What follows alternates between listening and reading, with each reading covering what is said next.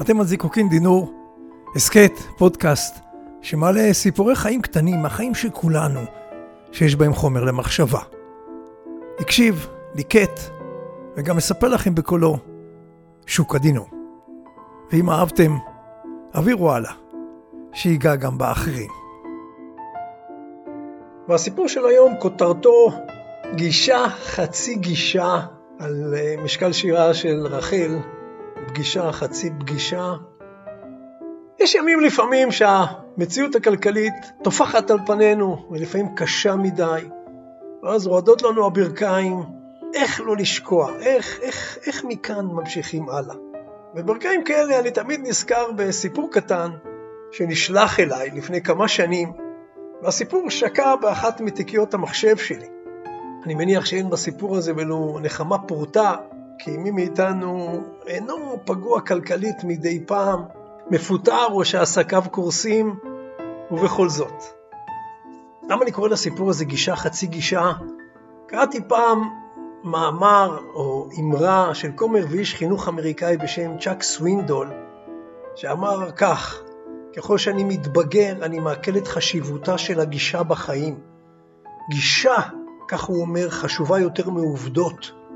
אני משוכנע שהחיים זה עשרה אחוז מה שקרה, ותשעים אחוז זה איך אני מגיב למה שקרה. אם זה כך, אז הקשיבו לסיפור הבא, בשינויים קלים שלי. ג'ייסון הוא איש עסקים מנוסה אבל בכל זאת נקלע למשבר כלכלי עמוק, שקע בחובות ולא מצא דרך לצאת מהמצוקה. נושים התדבקו על דלתו, ספקים דרשו את שמגיע להם. הוא נאלץ לפטר את מרבית עובדיו, דבר שהכביד מאוד על מצפונו. בערבו של היום הוא נועל את המשרד ויוצא לשוטט בפארק הסמוך בניסיון לשנות אווירה ולגבש את המחשבות שלו. ספון בהרהוריו, הוא התיישב על ספסל בפארק, ראשו טמון בין ידיו, תוהה אם יש משהו שיכול להציל אותו מאובדן, מפשיטת רגל. בשלב מסוים התיישב לידו על הספסל איש זקן. הזקן הבחין במצוקתו ושאל אותו בנימוס, אה, סליחה, סליחה שאני מפריע לך, אבל נראה שמשהו מטריד אותך. אולי אם תשתף מישהו זר שאינך מכיר, יוקל לך. אה, אני, אני לא חושב שתוכל לעזור לי, איש טוב, אבל אתה יודע מה? אספר לך. והוא שיתף את הזקן במצוקותיו. הזקן הקשיב לו, מהנהן בראשו מדי פעם, ואז אמר לו, אני מאמין שאני דווקא כן יכול לסייע לך. הוא שאל לשמו של ג'ייסון, וכאילו בהחלטה של רגע הוא שלף פנקס המחאות, רשם המחאה ותחב אותה לידיו. אל תסרב לי, אל תסרב לי, אמר הזקן, זה יעזור לך, האמן לי. פגוש אותי עוד חצי שנה מהיום, באותה השעה, מקווה שאז כבר תוכל להחזיר לי את הכסף. וכשהוא קם ממקומו הוא חייך ואמר, אני בנו של רוקפלר. שלא תופתע, אני הבן של רוקפלר. והלך לדרכו. ג'ייסון נותר לשבת במבוכה ובפליאה. הוא הציץ בהמחאה, הסכום בהמחאה היה חצי מיליון דולר. וואו, זה יכול למחוק את כל חובותיי, הוא חשב לעצמו כמעט בדמעות.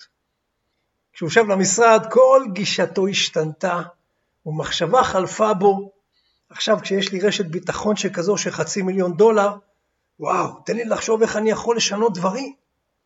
הוא הניח את ההמחאה בכספת ולא פדה אותה בשלב הזה. באופטימיות מחודשת, הוא נסע ונתן עם הנושים והספקים, קיבל ארכה בתנאי התשלום והחל לפזר הצעות עסקיות חדשות. אולי, אולי אפילו יותר נועזות.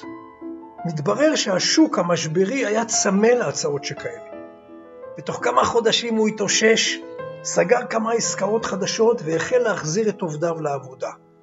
בהדרגה החזיר חובותיו ועלה על דרך המלך מחדש. את ההמחאה הוא כמובן לא הוציא מהכספת ולא פדה. בחלוף ששת החודשים הוא לא שכח את האיש הזקן מהפארק. הוא שב בשעה היעודה לספסל שבפארק לפגוש את הזקן. ההמחאה בכיסו, פניו מחויכות. והאיש הזקן אכן הגיע.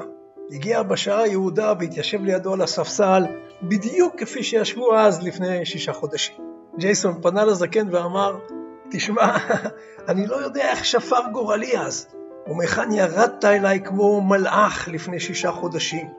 אבל תדע לך שמאז, ואז הוא עצר את שטף דיבורו, כי בחורה צעירה התקרבה ברגע זה לספסל, עוד טרם שהספיק להחזיר לזקן את המחאת ההצלה. הבחורה ניגשה לזקן, ליטפה את פניו. בוא, בוא, בוא, אבא, היא אמרה לו. ואז פנתה לג'ייסון, אני מקווה, אני מאוד מקווה שהוא לא הטריד אותך. מדי פעם אבא עוזב את בית האבות, משוטט כאן בפארק ומספר לאנשים שהוא הבן של רוקפלר. אבל, אבל האמן לי, הוא לא מזיק, הוא, הוא, הוא לא איש רע בכלל.